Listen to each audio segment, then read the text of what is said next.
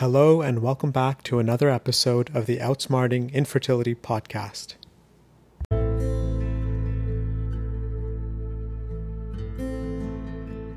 Treating infertility, uh, we always have to look at every single factor that's within um, our power to modify, um, to optimize, to help improve chances of success, to help patients conceive and grow their family. So, one of the most commonly overlooked factors um, to support reproductive health and reproductive outcomes is usually dietary patterns. And I feel, um, in my experience, uh, this is something that very few patients have had any conversation about um, with their healthcare provider. So oftentimes they're left to, you know, Google um, or online resources that they found, which um, may not have the same scientific validity as, you know, research um, clinical trials um, or reviews, systematic research, meta-analyses that help us to have a more um, accurate understanding of what dietary, dietary changes, if any, um, actually impact fertility. And over the years, it's become very well established that there is a very strong connection between the types of dietary uh, pattern one uh, follows in their life and certain nutrients, and how that can either positively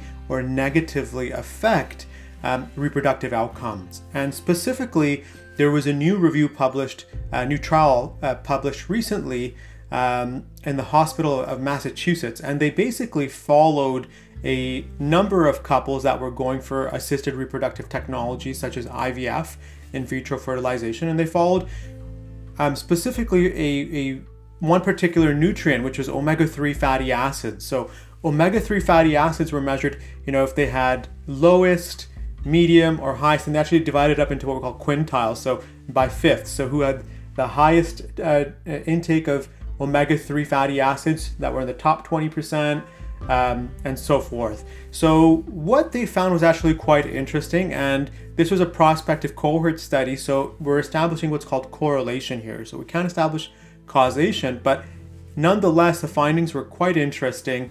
Um, and what they found was specifically patients who had more omega-3 fatty acid consum- consumption through their diet were actually much more likely to get pregnant with uh, assisted reproductive technologies. And additionally, they were actually at a lower risk for miscarriage.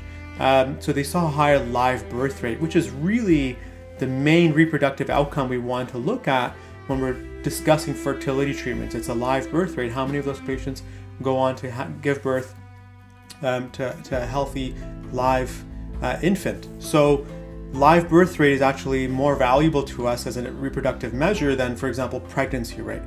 Um, and so this was quite valuable in that they observed that just by having more omega 3 uh, fatty acids in the diet, it was associated with an increased live birth rate, lower miscarriage rate, and a higher pregnancy rate as well.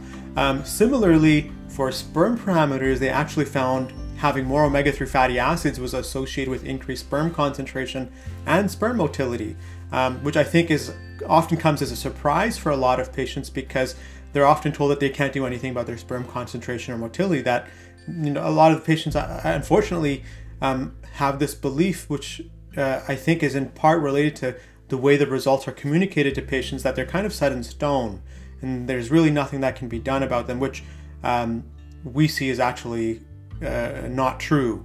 Where we see patients who have significantly modified sperm concentration, motility, morphology, reducing DNA fragmentation rates, just through lifestyle, dietary changes, among other um, uh, interventions uh, that are fairly non invasive. So, when we're looking at the big picture of things, omega 3 fatty acids are suggested to play a significant role in supporting reproductive outcomes. Um, and this isn't the only study that's you know been done about omega 3s. There's a, a, vi- a wide range of studies out there looking at how omega-3s are actually have a very strong immunomodulatory effect. They can affect the immune system, they can modify it, they can actually lower inflammation in the body as well. Um, they may have a role in reducing oxidative stress. Um, the oxidative or chemical stress that is actually quite harmful to both eggs and sperm cells. Um, so we're still learning about how this specific nutrient has a impact um, on, on reproductive outcomes. And this study in no way tells us 100% that the outcomes we saw were a result of the omega 3s, but it's kind of pushing us towards that direction where we want to see more research um, on this topic now. And when we look at the risk of using something as simple as omega 3s, it has a very high safety profile. Um, so it's definitely worth speaking with your licensed naturopathic doctor, your fertility doctor, um, or your family doctor about using omega 3s as an adjunctive treatment to help potentially support outcomes um, with something like IVF or intrauterine insemination.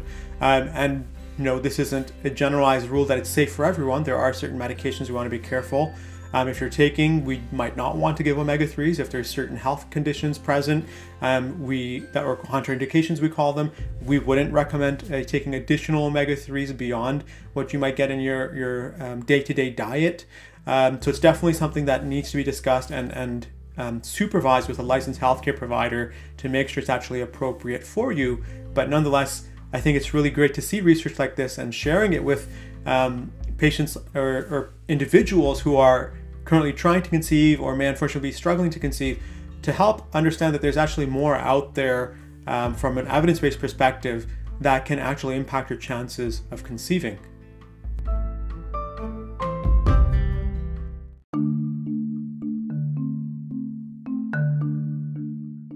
The information covered in this podcast is for educational purposes only. It is not a replacement for medical consultation or medical advice.